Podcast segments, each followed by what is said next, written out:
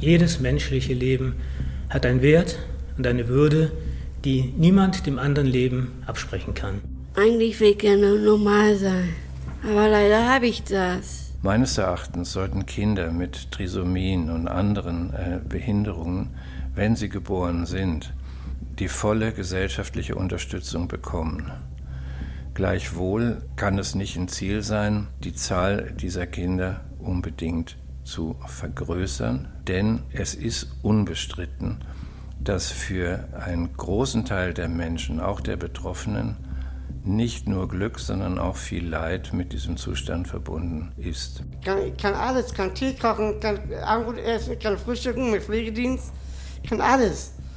Aber was ich nicht mehr kann, ist Wäsche waschen. Wir leben nun mal in einer ableistischen Gesellschaft, also eine Gesellschaft, deren Sozialfigur eine ist, die sehr leistungsfähig ist, sich um sich selbst kümmern kann, sehr rational ist, sehr intellektuell möglicherweise sein kann. Und all diese Dinge brechen sich mit der Idee, vielleicht ein Kind zur Welt zu bringen, das eine Behinderung haben könnte. Jedes Leben ist lebenswert, und wenn es 30 Sekunden dauert. Also das steht doch uns Menschen gar nicht zu, das zu beurteilen. Ich wünsche mir, wenn alle Leute achtsam sein, Respekt sein. Akzeptieren, so wie man ist. Egal welche Ecken und Kanten man hat, weil ich meine, jeder hat das.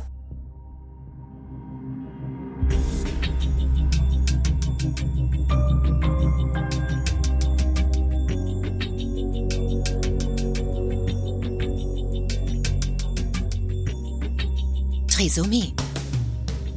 Warum ein Bluttest uns alle angeht.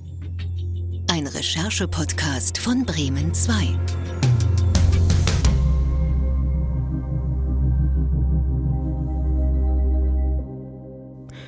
Willkommen zu einem neuen Recherche-Podcast von Bremen 2. Diese Reihe ist in der ARD Audiothek zu hören und überall dort, wo es gute Podcasts gibt. Unser Thema, das ist ein kleiner Bluttest für Schwangere. Die Frage, wer diesen Test bezahlt und welche Folgen das dann möglicherweise für uns alle hat. Und welche Fragen sich dadurch an unsere gesamte Gesellschaft stellen. Um das besser zu verstehen, machen wir erstmal eine kleine Zeitreise ins Jahr 2019. Da haben viele Nachrichtensendungen das hier berichtet. Guten Abend. Es ist ein medizinischer Fortschritt, dass über einen einfachen Bluttest erkannt werden kann, ob heranwachsende Föten im Erbgut Krankheiten tragen. Ab der zehnten Woche kann so ein Test herausfinden, ob es beispielsweise ein Down-Syndrom hat. Heute demonstrierten hunderte Menschen in Berlin. Der Grund? Der Bundestag diskutiert am Donnerstag darüber, ob vorgeburtliche Bluttests auf Trisomien, auch bekannt als Down-Syndrom, künftig von den Krankenkassen bezahlt werden sollen. Für 269 Euro habe ich mittels eines Bluttests untersuchen lassen, ob bei meinem ungeborenen Kind eine Trisomie 13, 18 oder 21 vorliegen wird. Selten war ich bei einer Frage inhaltlich so zerrissen wie bei der über die Entscheidung über Bluttests. Heute sind wir einen vielleicht entscheidenden Schritt weiter.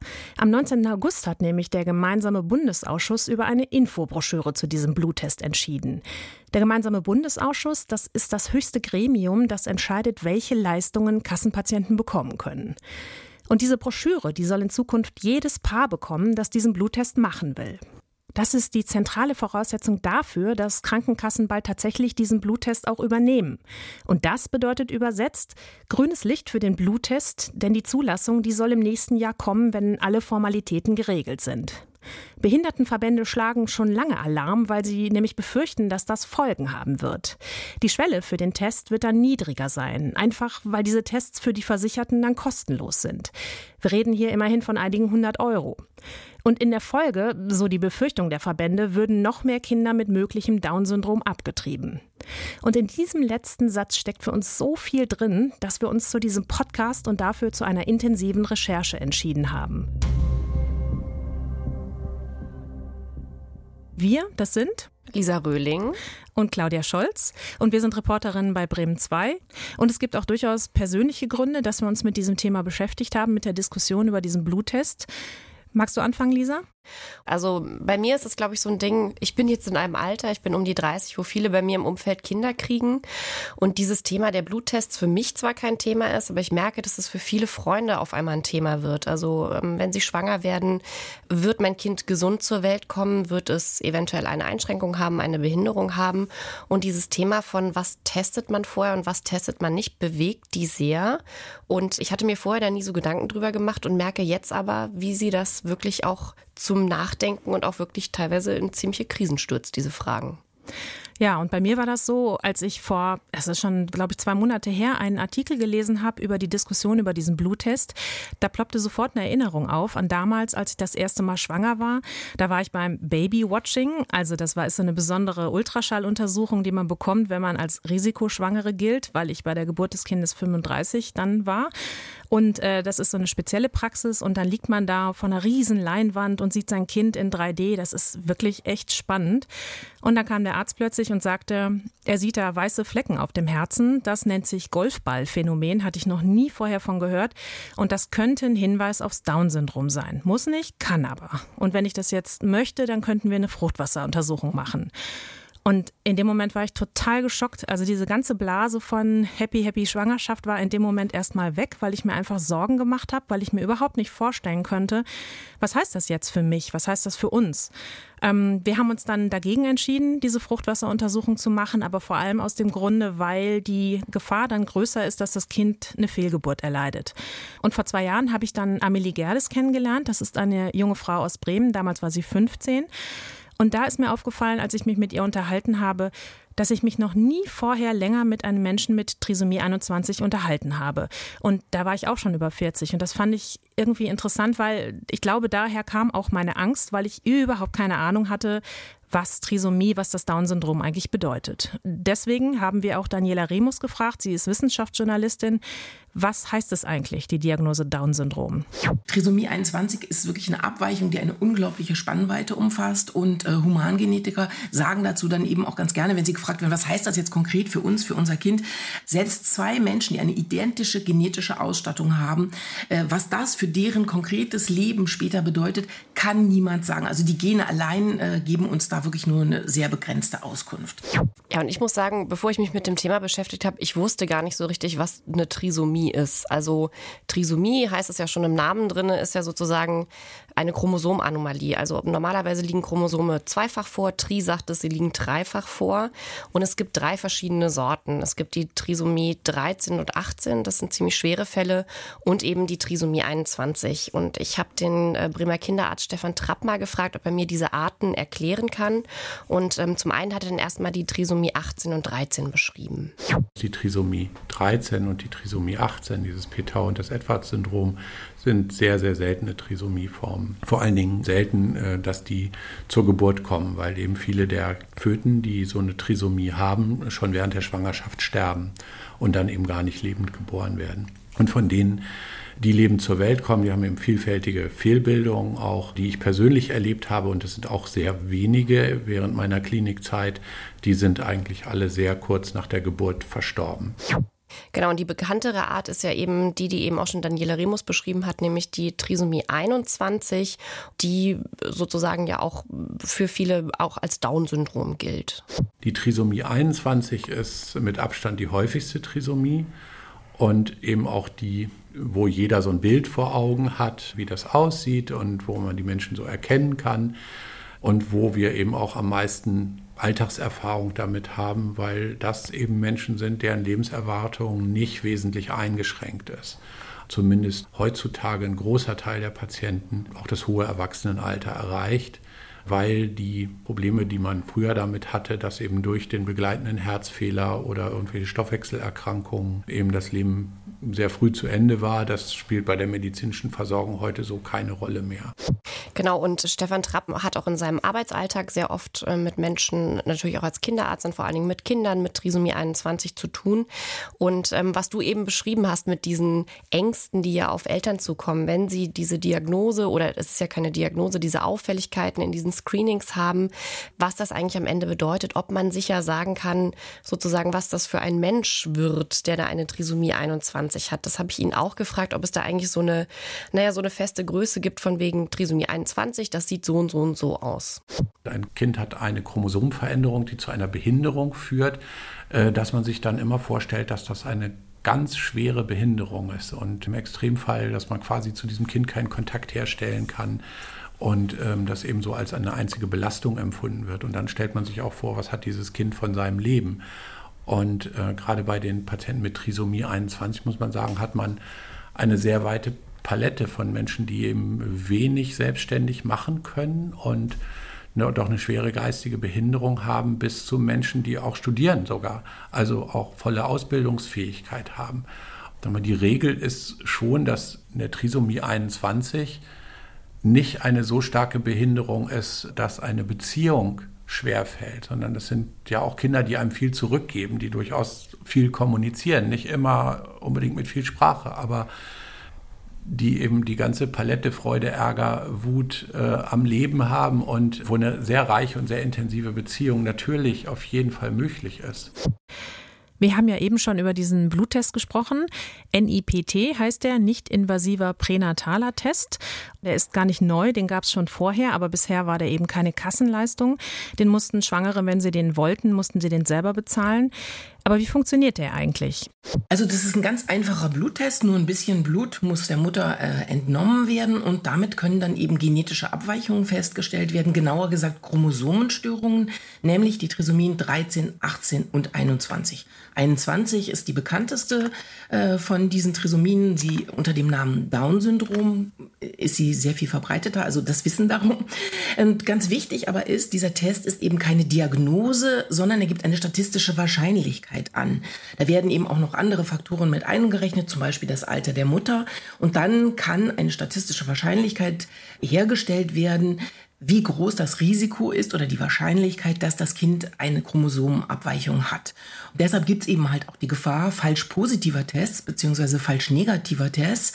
Für die Trisomie 21 äh, haben diese Testverfahren eine ziemlich hohe und ziemlich sichere Aussagekraft. Die Sicherheit liegt eigentlich bei rund 99 Prozent.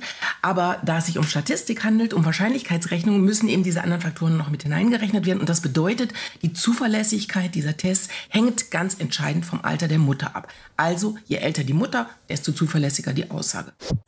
Dass dieser Test kommt als Kassenleistung, das steht schon länger fest. Das hat der gemeinsame Bundesausschuss schon vor zwei Jahren beschlossen. Aber eben unter der Voraussetzung, dass es dazu eine Infobroschüre gibt, dass also die Schwangeren, bevor sie diesen Test machen, informiert werden. Also gegen diese Entscheidung für die Broschüre und damit natürlich auch sozusagen für die letzte Hürde, dass der Test eine Kassenleistung werden kann, gibt es Protest.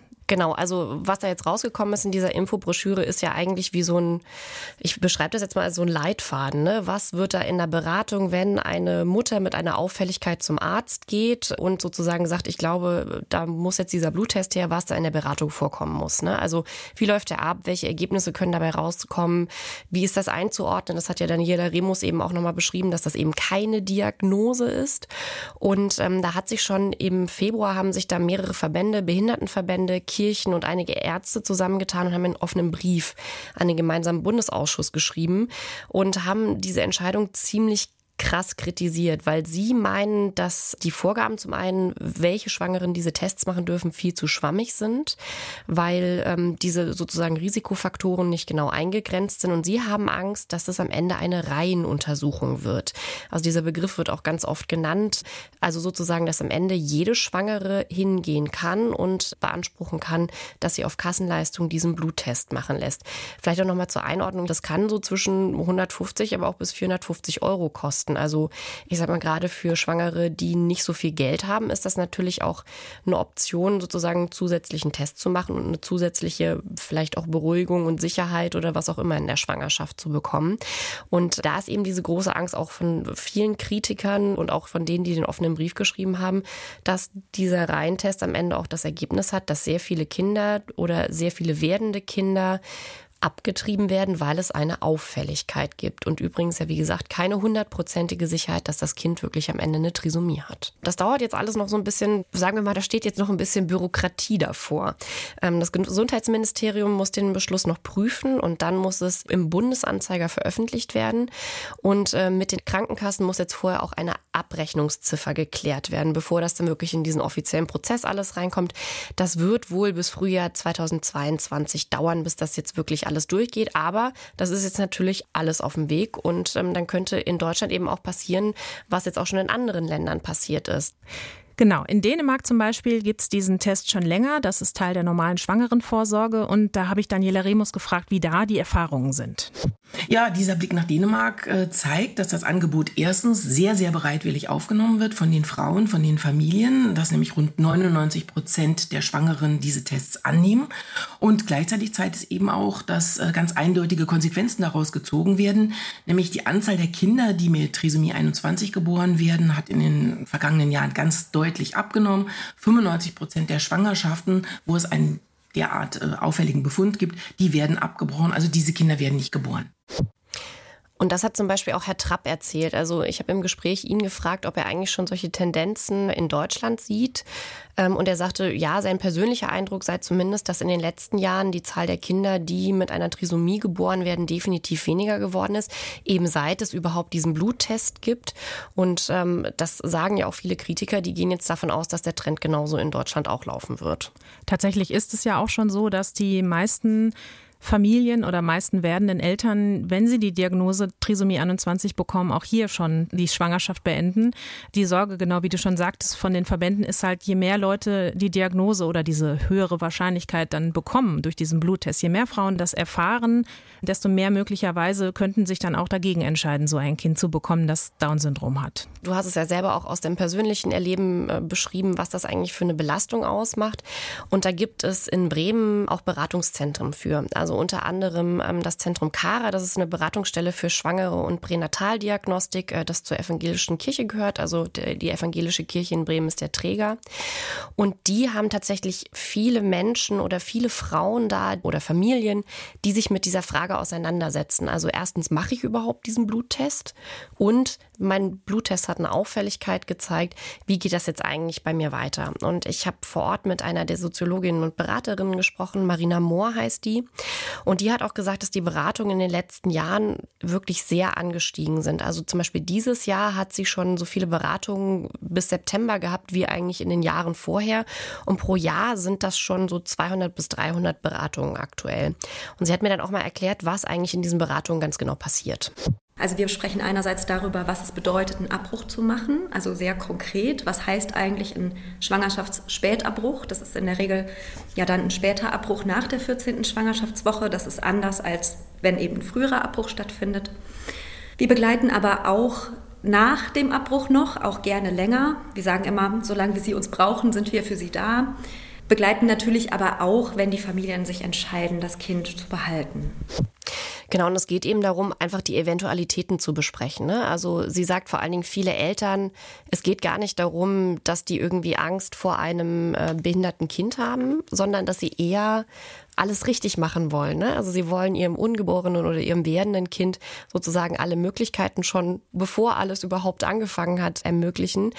Wenn die dann aber kommen und eine gewisse Auffälligkeit haben, sagt sie, sind das vor allen Dingen zwei Wochen, die schwierig sind, nämlich von dieser Auffälligkeit bis dann weitere wirklich genauere Tests gemacht werden. Und bis da die Ergebnisse vorliegen, gehen halt ein paar Wochen ins Land. Und da sagt sie, stellen die Leute unfassbar viele Fragen. Und da kommen verschiedenste Fragen und verschiedenste Fantasien. Was würde es bedeuten, ein Kind zu bekommen, das Beeinträchtigungen hat? Was würde es bedeuten, das Kind nicht zu bekommen? Und müssen wir uns überhaupt wirklich Sorgen machen? Diese extremen Sorgen und dieses Finden einer Entscheidung hat Marina Mohr beschrieben, was das für eine unfassbare Drucksituation auch ist, die vermeintlich richtige Entscheidung zu fällen oder das, was nicht nur die Familie, sondern vielleicht auch die Gesellschaft als richtige Entscheidung ansieht. Und vor allen Dingen, für viele Frauen ist das ein Ding, dass auf einmal diese Bindung zum werdenden Kind neu überdacht wird. Also sie hat das so beschrieben, dass es einige Frauen gibt, die dann da in der Beratung sitzen und diese diagnostische Auffälligkeit hatten und sagen sozusagen ab dem Bauch abwärts ist das für sie so eine große Lehre, weil auf einmal diese ganze Beziehung da kaputt gegangen ist und das wie so ein Reset-Knopf jetzt gedrückt ist. Ich habe sie natürlich auch gefragt, die Leute, die zu ihnen kommen, die so eine Diagnostik oder zumindest so eine Auffälligkeit haben, ob sich eigentlich viele für den Abbruch entscheiden. Bei uns in der Beratungsstelle sehr, sehr klar, fast ausschließlich gegen das Kind, gegen das werdende Kind. Ja, was macht dieser auffällige Test mit Familien? Das ist eine ziemlich harte Auseinandersetzung. Du hast es ja eben auch schon beschrieben und du hast ja sozusagen noch nicht mal diesen Bluttest gemacht. Und sie hat gesagt, nicht alle kommen nach dem Abbruch wieder. Also einige, die sich für den Abbruch dann entscheiden, äh, kommen zwar danach wieder, aber sehr viele auch nicht. Und ähm, sie findet es aber gut, gerade in der Beratung, je mehr Ambivalenz zugelassen wird. Also je mehr zugelassen wird, wirklich da ergebnisoffen drüber zu diskutieren, was soll jetzt als weiterer Schritt geschehen. Ähm, das ist für sie als Beratung ganz wichtig, aber sie hat das als existenzielle Notsituation beschrieben, in denen diese Familien da stecken und ihnen muss halt dieser Raum auch geöffnet werden, dass sie auch zweifeln und ambivalent sein dürfen. Grundsätzlich steht im Raum, dass es sehr, sehr viele Fragen plötzlich gibt, die vorher gar nicht da waren. Also in der Regel macht man diesen Test, um sicherzugehen, dass alles gut ist. Und dann kommt raus, dass nicht alles gut ist oder dass Dinge vielleicht anders sind, als sie sein könnten.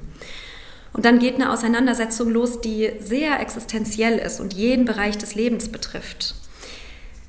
Begonnen bei der Frage, ob dieses Kind ein lebenswertes Leben oder dieses werdende Kind ein lebenswertes Leben haben wird. Immer mit der Idee im Hintergrund, dass Behinderung Leid bedeutet. Also die Idee, erspare ich meinem Kind vielleicht Leid, wenn ich einen Abbruch mache. Oder erspare ich dem Geschwisterkind, was vielleicht schon auf der Welt ist, Leid, weil es möglicherweise dann in die zweite Reihe rückt oder sogar in die dritte Reihe rückt? Oder kann ich das schaffen? Kann ich meinen Beruf weiter ausüben? Manche sagen auch, was passiert denn, wenn ich alt bin und mich dann nicht mehr kümmern kann? Also die imaginieren einen, sich 50 Jahre in die Zukunft mit der Vorstellung, was passiert denn mit meinem Kind, wenn ich es nicht mehr beschützen kann? Ja, und sie hat auch nochmal erklärt, dass sie findet, dass es sozusagen keine gleichwertigen Alternativen gibt in dieser Auseinandersetzung. Denn auf der einen Seite ist die Wissenschaft inzwischen so weit vorangeschritten, dass eben sowas wie eine Trisomie erkannt werden kann. Und auf der anderen Seite aber ist das Stigma irgendwie dahinter, so ein Kind abzutreiben oder sich dagegen zu entscheiden, dann doch wieder ganz hoch. Ähm, und auf der anderen Seite gibt es aber dann auch wieder dieses, naja, das ist jetzt aber auch ein großer Druck für dich oder für die Familie. Ähm, warum würde man sich denn für so ein Kind entscheiden? Entscheiden. Also sozusagen ganz platt gesagt, wie man es macht, macht man es falsch. Und das findet sie zum Beispiel steht in einem total krassen Gegensatz dazu, wie weit die Wissenschaft eigentlich inzwischen ist und wie viel man sich eigentlich vorher anschauen kann. Ne? Aber egal, wie man sich entscheidet als Familie oder als Schwangere, man weiß ja überhaupt nicht, wie es kommt. Das haben wir ja eben auch schon mal gehört. Und deswegen habe ich eine Familie getroffen, die Familie Mess aus Bremen. Deren Sohn Arne ist sechs Jahre alt und die haben mich einfach mal eingeladen und mir ganz viele tolle Sachen erzählt. Arne ist ein bisschen müde, aber zugeben würde er das natürlich nicht. Es ist alles viel zu spannend. Also sitzt er auf Papas Schoß, hört zu und lächelt sein Arne-Lächeln. Keine Chance da, ernst zu bleiben. Sechs Jahre ist er gerade geworden. Nächstes Jahr wird er seine Schultüte auspacken. Und dabei sollte er eigentlich gar nicht hier sein. Der Plan war, dass wir tatsächlich, ähm, wenn wir erfahren, dass unser Kind eine Behinderung hat, es nicht bekommen. Deswegen haben wir ja auch äh, diese Pränataldiagnostik gemacht. Und die Pränataldiagnostik war unauffällig. Nichts deutete darauf hin, dass Arne ein Chromosom mehr haben würde als sein großer Bruder Kaspar. Hätten sie es vorher erfahren, hätten sie ihr Kind wahrscheinlich aber trotzdem nicht abgetrieben, glaubt Rüdiger Mess. Das hätte meine Frau sicherlich sehr zu schaffen gemacht und damit auch uns. Ähm, andererseits hätten wir uns ewig gestritten, wenn sie es nicht gemacht hätte, weil das ja besprochen war, dass wir es hätten abtreiben lassen. Das heißt, es hätte massive Konflikte gegeben bei uns zu Hause. Stattdessen war es eine entspannte Schwangerschaft, die mit einer Überraschung endete. Also Arne wurde dann entbunden und dann kam die Ärztin, so der normale Ablauf. Und dann kam irgendwann die Ärztin zu uns und sagte, es besteht der Verdacht auf Down-Syndrom. Genau, und ähm, da haben wir erstmal überhaupt nicht verstanden, was die eigentlich gesagt hat, es war ein totaler Schock tatsächlich weil wir nichts äh, davon gewusst haben. Dem Verdacht folgten mehrere Tests und dann stand es fest. Ihr Kind hat Trisomie 21. Heute würde ich sagen, das war für mich der beste Weg, mit Arne das Leben zu beginnen. Weil alles andere hätte sechs Monate vorher Stress bedeutet, Unwissenheit, Gedanken, was kommt da für ein Kind oder auch für ein Monster auf uns zu. Ne? Man, heißt, man hat ja keine Ahnung von dieser Diagnostik, wie Menschen sind. Und so mussten wir darauf reagieren, sofort.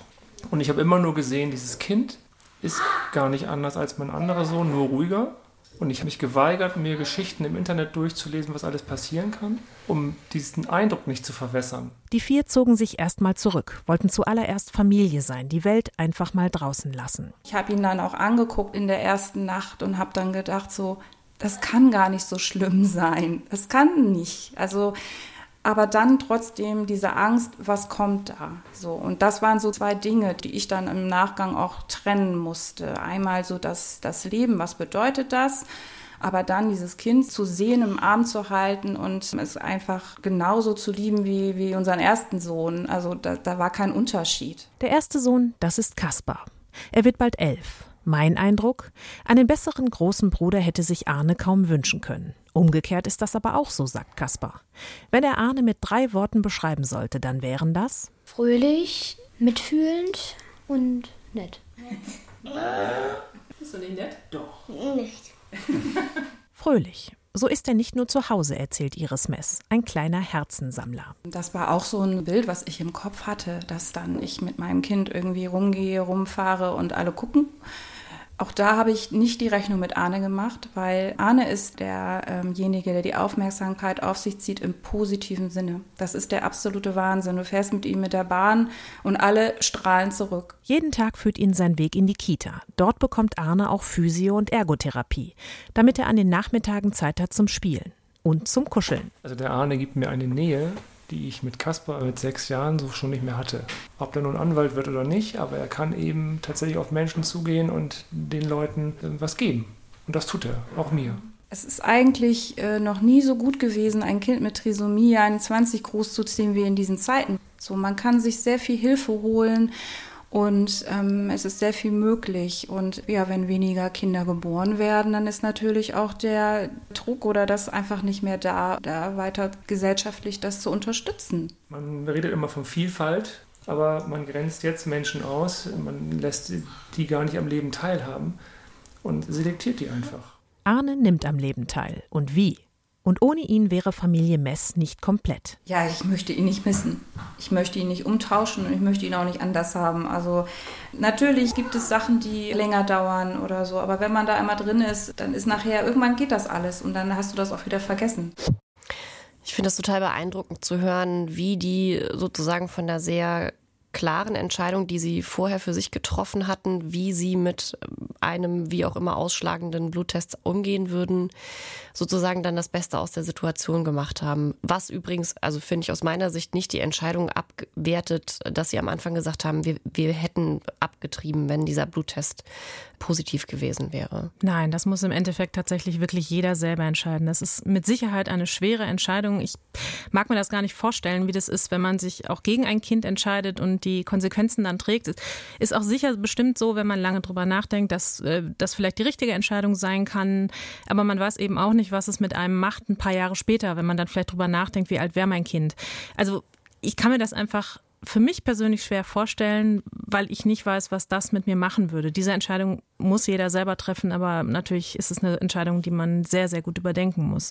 Und ich fand den Abend bei der Familie sehr, sehr mhm. schön, weil sie sehr offen waren und sehr herzlich. Und tatsächlich, Arne, habe ich auch überhaupt nicht übertrieben. Es ist einfach ein ein tolles Kind. Also man schaut ihn an, er lächelt und das macht einen ganz sofort in der ersten Sekunde dann glücklich und man ist guter Laune. Das kann, glaube ich, auch nicht jeder Mensch.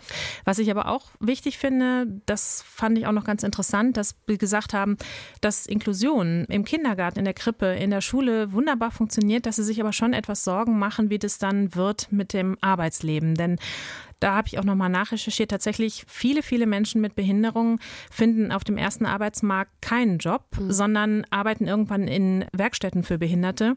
Und da das kritisieren auch sehr viele Menschen, sind die Löhne so gering, die sind weit unter Mindestlohn. Und tatsächlich passiert das nicht so häufig, dass sich Arbeitsämter und Arbeitgeber die Zeit nehmen, Menschen mit Behinderung länger einzuarbeiten, um ihnen möglicherweise auch einen Platz im ersten Arbeitsmarkt zu geben. Also mitunter ist da nicht so viel Engagement dahinter, Menschen mit Behinderung einen Platz auf dem ersten Arbeitsmarkt zu bieten, obwohl das wahrscheinlich durchaus möglich wäre. Hm. Und wo wir ja auch gehört haben, dass sich Trisomie vor allen Dingen ja in einer ziemlichen Spannbreite ausdrückt. Also ein Größteil der Menschen, die Trisomie haben, sind ja auch Menschen, die sicherlich auf den ersten Arbeitsmarkt ankommen könnten. Das wäre sicherlich möglich. Das ist vermutlich mit etwas mehr Aufwand verbunden. Aber diesen Aufwand scheuen Arbeitgeber und auch manchmal das Arbeitsamt leider. Das habe ich jetzt auch öfter in der Recherche gesehen. Das ist tatsächlich sehr schade. Hm. Du hast ja in der Recherche auch mehrere junge Menschen, die eben nicht mehr so klein sind wie Arne, sondern äh, tatsächlich jetzt schon äh, im Erwachsenenalter angekommen sind, kennengelernt. Vielleicht kannst du mal erzählen, wie du die überhaupt kennengelernt hast und wer das eigentlich ist. Genau, bei Amelie Gerdes, das habe ich ja schon erzählt am Anfang, die hatte ich damals kennengelernt über eine Kollegin, die einen Film gedreht hat und da war sie eine der Interviewpartner Partnerin und ähm, sie ist mittlerweile 17 Jahre alt und hat gerade ihren Schulabschluss gemacht und erprobt sich gerade in ihrem Bufti-Jahr, also Bundesfreiwilligendienst und ist da unterwegs in der Schule und hilft da Kindern. Mhm. Und die beiden anderen, Aladin Detlefsen und Dorothee Burhopp, die habe ich über das Bremer Blaumeier Atelier kennengelernt. Das ist eine Einrichtung, in der Menschen mit und ohne Behinderung zusammenarbeiten. Und die beiden sind Schauspieler. Und ich muss zugeben, ich hatte da eine gewisse Hemmschwelle, weil ich auch nicht ja, ich hatte ein bisschen Angst, in ein Fettnäpfchen zu treten. Ich hatte halt vorher gelesen, dass es einfach so oft passiert, dass man sprachlich einfach was sagt, was man gar nicht böse meint. Zum mhm. Beispiel liest man ja manchmal, XY ist an den Rollstuhl gefesselt. Das ist aber für Menschen, die im Rollstuhl sitzen und den als Fortbewegungsmittel benutzen, mitunter wirklich beleidigend. Und da hatte ich ein bisschen Angst vor, dass ich in so ein Fettnäpfchen trete, obwohl ich das gar nicht möchte. Und deswegen habe ich mir von Anfang an ähm, Unterstützung geholt, und zwar Beratung von Rebecca Maskos. Das ist eine ehemalige Kollegin hier von Radio Bremen, ist mittlerweile freie Journalistin und Autorin und arbeitet als wissenschaftliche Mitarbeiterin an der Uni Bremen. Und die hat mir ganz viele tolle Sachen gesagt. Unter anderem, wenn ich mir unsicher bin mit einem Begriff oder so, dann soll ich einfach fragen. Das habe ich dann auch gemacht und wir haben uns dann auch im Blaumeier Atelier ganz viel Zeit füreinander genommen. Und die beiden haben mir auch dann offen gesagt, was sie nicht so mögen. Zum Beispiel, wenn das Aufnahmegerät zu nah an ihnen dran ist oder wenn ich zu schnell rede und dazu neige ich tatsächlich. Und dann waren das wunderbare Gespräche, einfach weil wir uns füreinander Zeit genommen haben und uns aufeinander eingelassen haben. Ich habe alle drei gefragt, was sie so als ihre Stärken sehen zum Beispiel und auch, wie sie persönlich das Down-Syndrom oder ihre Trisomie 21 sehen? Für mich bedeutet das, anders zu sein, dass ich auffalle und dass auch andere begreifen, was es überhaupt ist und dass es ähm, normal ist, äh, dass man eine Beeinträchtigung hat. Und ich finde es auch in manchen Situationen echt blöd, so in eine Schublade hineinzustecken, weil Manche sagen auch, ja, Behinderte können gar nichts und so. Jeder ist anders auf seine Art. Eigentlich will ich gerne normal sein, aber leider habe ich das. Ich bin draußen drum. Hm, ich habe Arme und kann, kann alles, kann Tee kochen, kann Abendbrot essen, kann frühstücken mit Pflegedienst, kann alles. Aber was ich nicht mehr kann, ist Wäsche waschen. Meine Stärken sind auf jeden Fall dass ich weiß, was ich will auf jeden Fall und dass ich auch ziemlich zielstrebig sein kann in Dingen, die ich gerne mag, zum Beispiel im Tanzen oder am Theater bin ich sehr zielstrebig, weil das ja auch wichtig ist, halt durchzukommen und so. Ich kann auch äh, äh, Fahrrad fahren, ich kann tanzen, sonst mache ich ja viel Theater. Ja genau, Texte bin ich sehr gut drin, von Anfang an. Also mein größter Wunsch wäre auf jeden Fall, dass ich auf weiteren Bühnen auftreten kann, egal ob das Tanzen oder Theater ist, weil Tanzen und Theater ist ein Teil meines Lebens und meine Leidenschaft und dafür brenne ich Tag ein und Tag aus. Ich wünsche mir von alle Leute achtsam sein, Respekt sein, Abstand, akzeptieren, wie ich bin, wenn ich böse gucke, gucke ich einfach böse. Und wenn ich innerlich nett bin, bin ich nett. Oder, was noch mein großer Wunsch wäre, einmal so richtig auf dem ersten Arbeitsmarkt zu gelangen. Das wäre der Hammer. Ich wünsche mir beim nächsten Jahr, wünsche mir mit Caroline noch drei, vier oder fünf äh, Filme spielen. Oder als Regieassistenten zum Beispiel. Da kann ich mal äh, Theater anleiten zum Beispiel. In anderen Stücken spielen. Lustig sein, ehrlich sein, bisschen Quatsch machen, Blödsinn machen. Ich wünsche mir von anderen Leuten, dass man mich oder auch andere Menschen akzeptieren, so wie man ist, egal welche Ecken und Kanten man hat, weil ich meine, jeder hat das. Ja, und da merkst du ja auch, was schon jetzt sozusagen alle unsere Expertinnen uns gesagt haben. Die Bandbreite von Trisomie ist groß und heißt natürlich auch, da kommen ganz unterschiedliche Individuen raus, wie bei jedem Menschen auch. Und ähm, die ganz unterschiedliche Leidenschaften haben und die irgendwie ganz unterschiedliche Macken haben, Sachen, die sie nicht können, äh, die sagen, ich kann nicht Wäsche waschen. Ich glaube, das trifft auf die Hälfte der Weltbevölkerung zu, habe ich manchmal so das Gefühl. Aber wir haben uns natürlich auch gedacht, es ist sehr wohlfeil, wenn wir als zwei erwachsene Frauen, die keine weiteren körperlichen Einschränkungen haben, über dieses Thema reden und darüber reden, wie wir wir das bewerten. Und deswegen haben wir uns nochmal einen Gast eingeladen, nämlich Amelie Gerdes. Hallo. Hallo. Wir haben uns vorher darauf geeinigt, dass wir uns duzen. Mhm. Ich habe nämlich letztens in einer Doku gesehen, da war eine junge Aktivistin, die auch das Down-Syndrom hat, die wird ganz oft geduzt, obwohl sie überhaupt nicht gefragt wird, ob sie das möchte. Ist dir das auch schon mal passiert, dass sich einfach irgendwer duzt? Ja, schon. Doch, ein paar Leute in meinem Freundeskreis oder auch in meinem Familienkreis. Ja, und findest du das denn blöde, wenn das Fremde machen, einfach so? Ja, schon, doch. Weil ich finde es ein bisschen ungewohnt, so von Fremden so geduzt zu werden. Wie gehen überhaupt äh, Gleichaltrige auf dich zu? Sind die ganz offen oder haben die vielleicht Hemmungen, auf dich zuzugehen? Mm, manche schon. Manche schon haben Hemmungen. Die äh, haben ein bisschen Schiss oder Bammel davor, mich anzusprechen. Aber ich sage denen einfach ganz klar und deutlich, hey, ihr könnt mich ansprechen. Oh, ich bin ganz offen und neu für Sachen da. Du hast mir erzählt, dass du vor kurzem einen Film abgedreht hast. Was ja. war das für ein Film? Erzähl doch mal, wie ist das Richtig. dazu gekommen? Also, das ist ein Spielfilm und ich wurde dafür auch gecastet. Und das war in der ersten Runde so, dass ich halt ein Video aufnehmen sollte mit meiner Mutter zusammen. Das haben wir dort abgeschickt, halt dorthin weil die sitzen nämlich in München, aber nicht leider nicht in Bremen. Und dann haben wir das halt aufgenommen und dorthin geschickt. In der zweiten Runde war das genauso, aber da musste ich halt ich selber sein und jemanden dazu bringen, mir etwas abzugeben, was ich gerne mag. So. Und dann in der dritten Runde haben mich meine Eltern dort hingefahren. Ja, und dann irgendwann haben die meine Mutter zur Seite genommen und haben ihr gesagt, dass ich die Favoritin bin. Und das war ein sehr komisches Gefühl erst, weil ich musste dort halt improvisieren und halt auch einen Text vorsprechen. Das alles habe ich so richtig perfekt gemacht. Dann haben die halt zu meiner Mutter gesagt, ja, Amelie ist jetzt bei uns die Favoritin. Und ein paar Tage später kam das Ergebnis, dass ich die Rolle spielen darf. Also das war jetzt nicht so gedacht, dass die Information zu mir kommt, sondern die Information war, ging dann an meine Mutter und sie hat mir das dann an dem Tag, als ich dann von meiner Arbeit kam, mir erzählt, dass ich die Rolle spielen darf.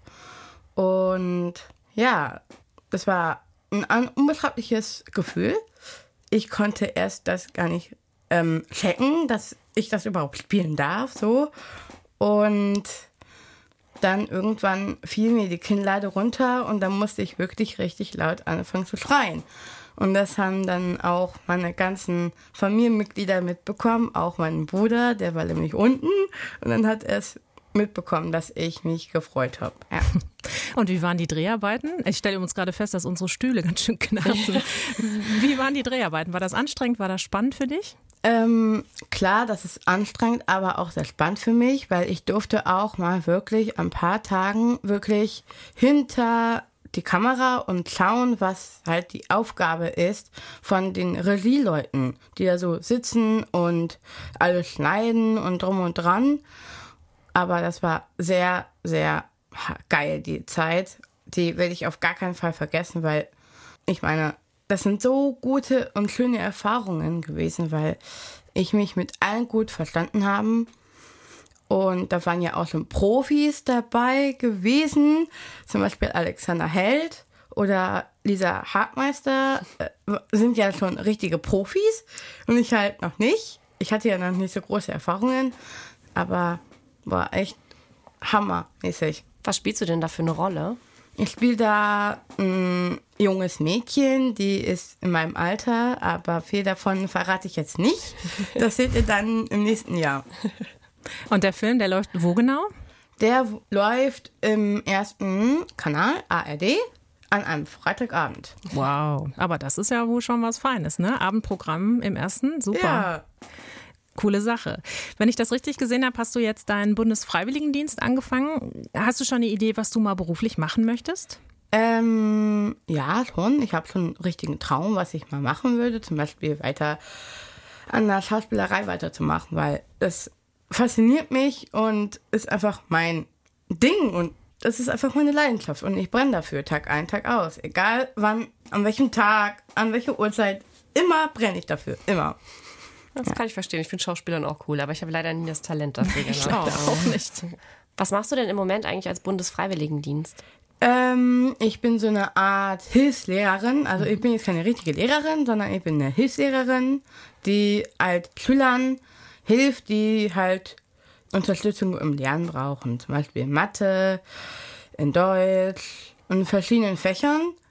Und ich durfte auch wirklich online-mäßig selbst einen Workshop geben. Zum Beispiel, ich habe mal so eine Art kleines Workshop gegeben im Tanzunterricht. Da habe ich wirklich mir überlegt, okay, was braucht man? Und dann habe ich das wirklich dem beigebracht, den Schülern.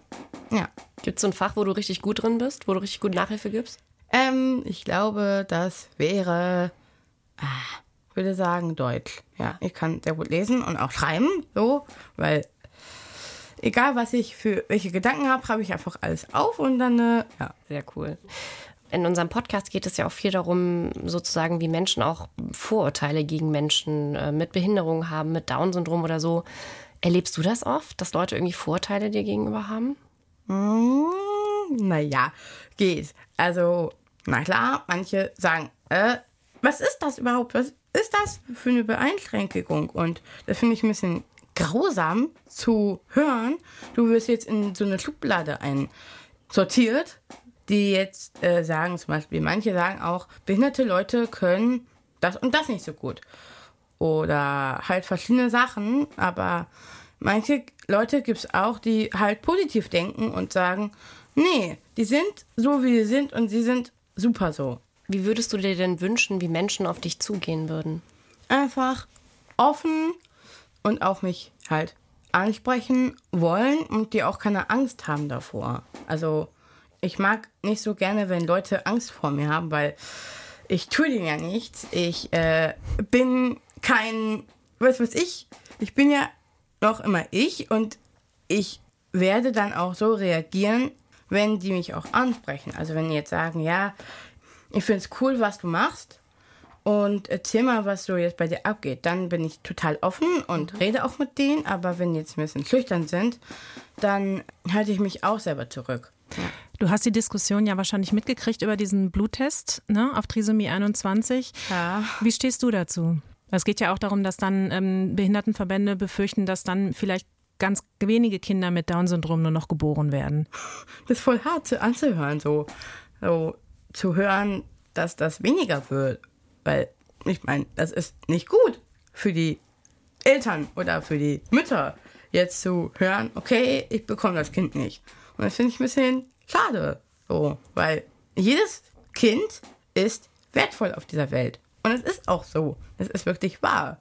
Und wenn dann die Diskussion darüber ist, ist so ein Leben mit einer Beeinträchtigung richtig lebenswert? Wie würdest du sagen? Ist dein Leben gut, so wie es ist? Ja, ja, auf jeden Fall doch. Mein Leben ist einfach so, wie es ist. Und mein Leben ist einfach ein ganz normales Leben. Und ich finde das einfach, mein Leben ist einfach unbeschreiblich. So. Eine sehr gute Einstellung hast du. Positiv, immer ja. positiv denken. Klar, manch, an manchen Tagen ist man nicht so gut drauf, aber dann ist es halt so. Weil man muss das so hinnehmen, dass man jetzt negativ oder positiv ist, weil das ist ein bisschen komisch, jetzt erst negativ zu sein und dann positiv zu sein. Das ist ein bisschen wie eine Waage. Man muss eigentlich das immer gerade halten. Wenn man positiv ist, muss man positiv bleiben. Ja, und diese Frage, was macht ein Leben lebenswert? Ähm, also Amelie hat das ja für sich gerade total super beantwortet und ich finde, da kann man sich auch definitiv was von abschneiden, von dieser positiven Einstellung. Ich glaube, das würde jedem mal gut tun, so, so positiv zu sein. Ähm, aber diese Frage, was macht ein Leben lebenswert und wer entscheidet das eigentlich?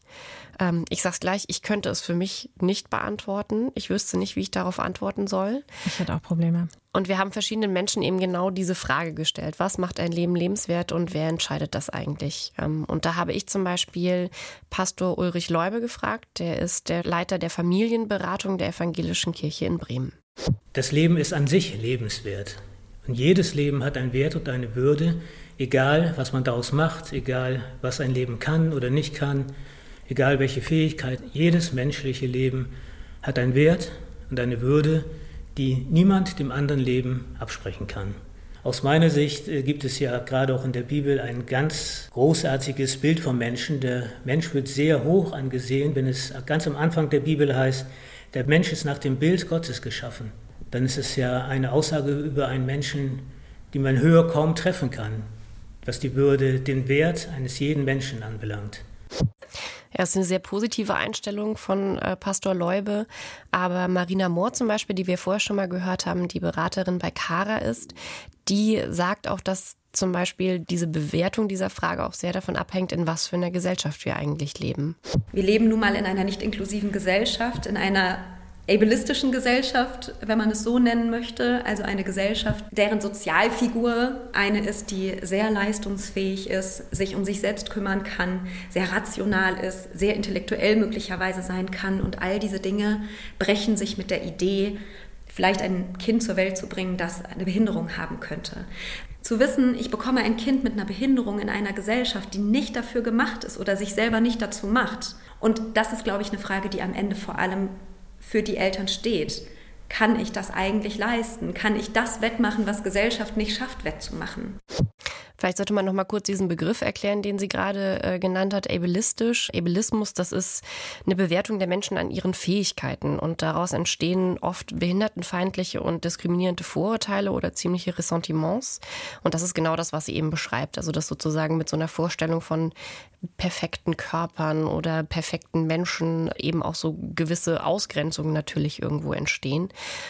Und sie beschreibt ja auch, dass es auch sehr davon abhängt, was für Menschen da drumherum sind. Und ich habe auch Stefan Trapp gefragt, was sozusagen ein Leben lebenswert macht. Und er fand die Frage ehrlich gesagt ein bisschen komisch, aber hat natürlich auch äh, darauf geantwortet. Der Kinderarzt? Genau. Ich glaube, dass das tatsächlich nicht die Frage ist, die zu einem Schwangerschaftsabbruch führen dürfte. Also ich kann ja nicht sagen, das ist kein lebenswertes Leben und das beenden wir. Ja, das ist eigentlich was, was glaube ich aus einer aus einer geschichtlichen Epoche kommt, wo andere entschieden haben, was ist lebenswert und was ist nicht, was was verbrecherisch ist bei der Entscheidung darüber, ob man ein Kind austragen möchte und kann oder nicht, da muss es ja darum gehen, kann ich das leisten oder kann ich das nicht leisten. Jedes Leben ist lebenswert und wenn es 30 Sekunden dauert, also das steht doch uns Menschen gar nicht zu, das zu beurteilen. Ich habe auch mit Professor Karl-Heinz Wehkamp gesprochen. Er ist Gesundheitswissenschaftler an der Uni Bremen und Mitglied der Akademie für Ethik in der Medizin.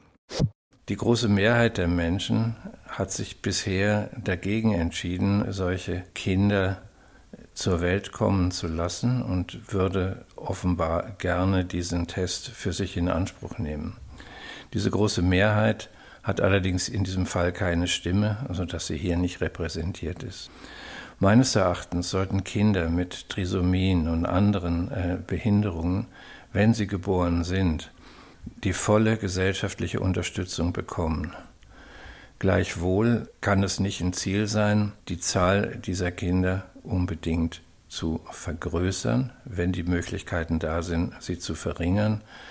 Denn es ist unbestritten, dass für einen großen Teil der Menschen, auch der Betroffenen, nicht nur Glück, sondern auch viel Leid mit diesem Zustand verbunden ist. Aus ethischer Sicht kann man allerdings hier keine einheitliche Position vorbringen, denn es gibt die Ethik nicht. Es gibt Ethiker, die von Prinzipien ausgehen, es gibt andere, die vom Nutzen ausgehen. Und äh, was dann als ethisch vertreten wird, hängt letztlich von der Wahl oder Auswahl der Ethiker zusammen, die man jetzt in irgendein Gremium beruft. Meines Erachtens ist die Mehrheit der Menschen, die sich bisher gegen das Austragen dieser Kinder entschieden hat, nicht zu verurteilen, denn es geht in der Tat eine große Belastung für das normale Leben damit einher. Folglich kann ich diesen Bluttest im Prinzip nur begrüßen, weil er letztlich auch, wenn eine Schwangerschaft im Frühstadium beendet wird, kein Leiden in Bezug auf die Kinder hervorruft. Die betroffenen Eltern müssen freilich damit umgehen und das für sich auch rechtfertigen können. Ich habe auch Elke Gerdes, das ist die Mutter von Amelie Gerdes, gefragt. Und für sie ist es wichtig, dass diese Entscheidung, die man da trifft, ist ja eine, die man für jemand anderes trifft. Ein Leben ist dann lebenswert, wenn ich Momente von Glück und Momente von Zufriedenheit habe. Und entscheiden kann das eigentlich nur immer die Person, die dieses Leben lebt. Das kann ich für keine andere Person beurteilen. Das ist ja letztendlich dann nicht die Frage an die eventuell entstehende Person, die da zur Welt kommen könnte, gestellt wird, äh, wäre dein Leben lebenswert, sondern äh, die Eltern werden quasi gefragt, ist euer Leben noch lebenswert, wenn ihr dieses Kind bekommt? Und insofern ist es einfach eine vorweggenommene Entscheidung, wo überhaupt nicht zur Debatte steht, dass äh, die Person, um die es eigentlich geht, nämlich dieses Kind, dieses werdende Kind, irgendwas entscheiden dürfte oder empfinden dürfte weil es ja eventuell gar nicht zur Welt kommt. Puh, das ist sicher eine wahnsinnig schwere Entscheidung, wenn man die treffen muss. Ich glaube, es ist auch nochmal wichtig zu sagen, dass ähm, egal welche Entscheidung da gefällt wird, dass das eine Entscheidung ist, die die Familien und die Frauen für sich treffen müssen. Und ähm, ich finde, es obliegt auch nicht der Gesellschaft, da zu bewerten. Zum einen hat man sich gegen das werdende Leben aus unterschiedlichen Gründen entschieden oder hat man sich dafür entschieden. Denn ähm, jede Familie, jede Frau muss auch in jeder Schwangerschaft, glaube ich, für sich entscheiden, kann ich das leisten? Das haben ja sowohl Marina Mohr als auch ähm, Stefan Trapp gesagt. Kann ich das leisten? Traue ich mir das zu? Das trifft ja auf jedes Kind zu. Und ähm, mit der Aussicht, dass man ein Kind mit einer Trisomie hat, sollte man sich, glaube ich, auch ganz besonders Gedanken darüber machen, ob man das leisten kann. Das hat ja Elke Gerdes auch gerade nochmal gesagt. Das macht ja auch was mit einem, beziehungsweise das macht ja auch was mit den Familien. Und ähm, deswegen finde ich, sollte es sich die Gesellschaft auf keinen Fall einfach nur ein Urteil darüber bilden, wie Leute Entscheidungen fällen. Aber man merkt ja auch daran, also wir haben ja auch versucht, mit Familien zu sprechen, die sich tatsächlich gegen das werdende Leben entschieden haben mit uns darüber zu sprechen, warum sie das gemacht haben. Und ähm, wir haben niemanden gefunden, der mit uns darüber sprechen wollte. Und ich glaube, das sagt viel darüber aus, wie die Gesellschaft diese Entscheidung sieht. Und das finde ich ehrlich gesagt ein ziemlich trauriges Resultat, weil ich finde, man sollte da offen drüber sprechen. Man sollte genauso offen darüber sprechen, wie wir jetzt mit äh, Amelie zum Beispiel darüber gesprochen ja. haben, wie ihr Leben ist und wie sie ihr Leben lebt, auch darüber sprechen mit Leuten, die sagen, ich, ich hätte es nicht geschafft, ich hätte es nicht gekonnt, ich hätte Angst vor den Konsequenzen gehabt und so weiter. Es ist absolut so, dass das jeder selber entscheiden muss. Es ist eine höchst persönliche Entscheidung und da hast du total recht, finde ich auch, da sollte niemand anderes reinreden. Was ich mir damals gewünscht hätte, dass ich Menschen gekannt hätte, Menschen, Familien mit Kindern mit Down-Syndrom, dass ich früher schon mal mit jemandem wie Amelie oder mit Herrn Detlefsen oder mit Frau Burhop gesprochen hätte, weil ich einfach finde, dass es besser ist, man ist informiert, so gut es geht und äh, damit man überhaupt sich vorstellen kann, was heißt das für mein Leben, wenn ich ein Kind bekomme mit einer Behinderung. Natürlich, auch das haben wir gelernt, wissen wir nicht, wie sich dieses Kind entwickeln wird. Das hängt ja auch nicht nur davon ab, ähm, wie schwer möglicherweise die Beeinträchtigung ist, sondern auch, wie kann ich mein Kind fördern. Das ist bei jedem anderen Kind ja auch so. Und man muss auch ganz klar sagen, dieser Test hat ja Vorteile. Also erstmal ist es gerecht, denn vorher konnten sich Schwangere diesen Test auch schon leisten, wenn sie ihn bezahlen konnten. Wenn er dann zugelassen ist, dann ist er auch für alle zu haben, dann können sich alle diesen Test leisten. Er könnte möglicherweise auch Spätabtreibung verhindern, einfach weil die Diagnose dann früher kommt. Man kann auch die deutlich schwereren Beeinträchtigungen Trisomie 13 und 18 sicherer erkennen. Das ist auch sicherlich ein Vorteil, denn wir haben ja gehört, dass diese Kinder oft schon im Bauch sterben oder eben ein paar Stunden später, was für die Eltern auch eine wahnsinnige Belastung sein muss. Das mag ich mir auch gar nicht vorstellen, ein Kind zu bekommen und sich dann in den ersten Stunden von diesem Kind wieder verabschieden zu müssen. Das ist ja unvorstellbar. Was, glaube ich, auch wichtig ist, das hat mir zumindest Stefan Trapp gesagt, dass er sich wünschen würde, dass mehr Familien sich wirklich informieren und wirklich auch zum Beispiel zu ihrem Kinderarzt gehen und da nachfragen, was das für Konsequenzen für sie hätte, ob es Konsequenzen für sie hätte, jeweils welche der beiden Entscheidungen oder zum Beispiel so Beratungszentren aufzusuchen wie Cara, dass man eben nicht sozusagen blindlings in diese Entscheidung reinrennt, sondern auch wirklich versucht, auch sich mit den eigenen Ängsten auseinanderzusetzen. Das ist natürlich jetzt sehr wohlfeil gesagt, wenn man nicht selber in der Situation ist. Aber ich glaube, das ist echt wichtig, dass vor allen Dingen auch Ärzte und Beratungsstellen sagen, ja, wir sind da für die Fragen, wir versuchen uns damit auseinanderzusetzen. Denn so sehr das natürlich auch eine gewisse Belastung auch auf die Familie ausübt, zum Beispiel, das ist ja gerade selber gesagt, gerade wenn man selber noch keinen Menschen mit Trisomie kennt oder zum Beispiel noch nicht die Freude hatte, eine Amelie Gerdes kennenzulernen. Genau. Jedes Kind ist am Ende auf seine Art eine Bereicherung. Und ähm, sich dann aber mal damit auseinanderzusetzen, was die Belastungen sein könnten, ist, glaube ich, ganz, ganz wichtig, dass man Menschen mit Trisomie oder mit Behinderung trifft und eben diese Berührungsängste vielleicht auch einfach mal abstellt. Ich finde auch, was bei dem Bluttest möglicherweise auch noch eine Gefahr sein könnte, dass man, wenn man ein Ergebnis bekommt, dass die Wahrscheinlichkeit, ein behindertes Kind zu bekommen, sehr, sehr, sehr gering ist, dass man dann möglicherweise das Gefühl hat, wunderbar, alles ist prima. Aber das habe ich auch gelesen, die meisten Behinderungen, die passieren während oder nach der Geburt, durch einen Unfall zum Beispiel. Und da gibt man sein Kind ja auch nicht zurück. Und tatsächlich ist so ein bisschen die Sorge von Behindertenverbänden, dass es mehr oder weniger einfacher erscheint, wenn man das Baby noch nicht gesehen hat, wenn es noch im Bauch ist, wenn es vielleicht noch sehr, sehr, sehr klein ist und vielleicht auch noch gar nicht aussieht wie ein Kind. Und dass dann möglicherweise der Druck, wenn dieser Test einfach zu machen ist für alle, dann möglicherweise größer werden könnte. Wenn man sich dann auch für ein Kind entscheidet und ganz bewusst sagt, ich möchte dieses Kind bekommen, dass dann andere Leute sagen, Mensch, das hättest du doch verhindern können, hättest du den Test machen können, kostet doch nichts. Und das ist so eine Sorge von Behindertenverbänden, die ich auch nachvollziehen kann, denn das, äh, wir sprachen ja eben über die ableistische Gesellschaft höher, schneller, weiter. Und wer das vielleicht nicht so mitmacht, dass der dann vielleicht weniger angesehen wird. Und das fände ich auch tatsächlich schade. Ich finde, das hat inzwischen auch wirklich Auswüchse in unserer Gesellschaft gefunden, die ich echt bedenklich finde. Also aus meinem privaten Umfeld, ich habe eine entfernte Bekannte, die ähm, ihr, ihr Kind leider im siebten Monat in der Schwangerschaft verloren hat. Und das Kind hätte eine schwere Behinderung gehabt. Und sie hat mir erzählt, wir haben uns darüber ausgetauscht, dass nachdem sie das Kind verloren hat, viele Leute versucht haben, sie zu trösten mit, naja, ist ja vielleicht auch besser so. Und wenn wir in einer Gesellschaft leben, wo die Idee ist, es ist besser so, ähm, weil das Kind eine Behinderung gehabt hätte, ich glaube, dann müssen wir uns wirklich mal ganz stark umgucken, wie wir eigentlich mit äh, Einschränkungen und mit Menschen mit Behinderung umgehen. Denn das kann irgendwie nicht die Gangart sein. Und kritisiert kritisieren ja zum Beispiel auch Aktivistinnen und Aktivisten immer wieder, dass die Berichterstattung über solche Themen immer noch sehr mangelhaft ist und die gesellschaftliche Diskussion ziemlich mangelhaft ist. Und ich glaube, da müssen wir uns wahrscheinlich alle an die eigene Nase fassen.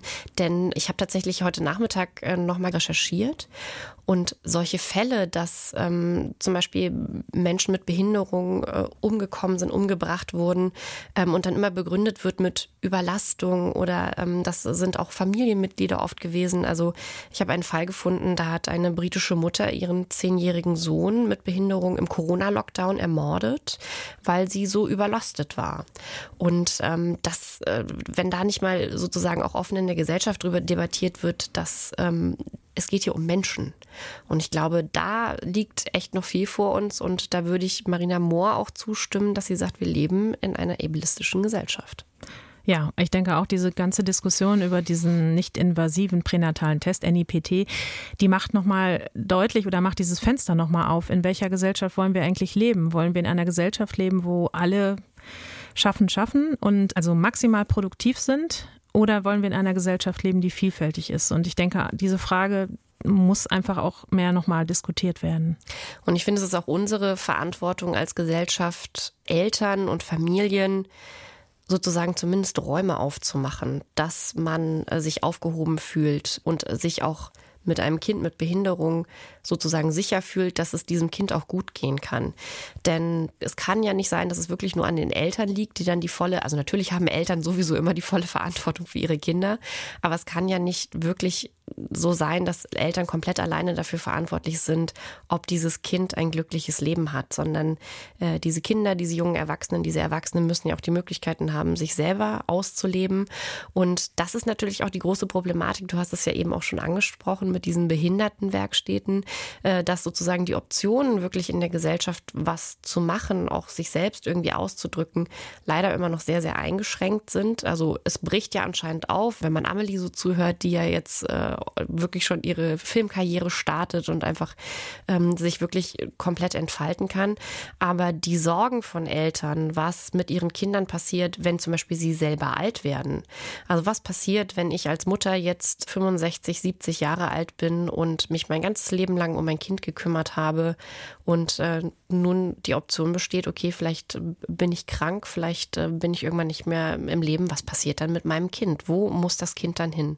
Und dass das so einen Druck und eine Belastung ausübt, ich glaube, das können wir als Aufgabe mitnehmen. Also dieser NIPT oder diese neuen Beschlüsse, die jetzt da sind, sind sicherlich auch nicht das Ende der Fahnenstange, denn die Wissenschaft entwickelt sich weiter und das ist auch gut so. Und man sollte Wissenschaft auch vertrauen. Aber man sollte sich, glaube ich, über die Konsequenzen immer Gedanken machen, ähm, in welche Richtung sie auch gehen mögen. Und man sollte vor allen Dingen auch offen sein und sich über die verschiedenen Optionen informieren und den Familien auch den Raum lassen, dass sie darauf sozusagen gut basierende Entscheidungen fällen können. Genau. Und es gibt sehr, sehr viele Vereine, die offen sind für Besuche, die sich freuen würden, Familien, die auch einladen würden, wenn eine werdende Mutter oder werdende Eltern eine Frage haben. Und diese Möglichkeit würde ich mir einfach wünschen, sollten mehr Menschen nutzen.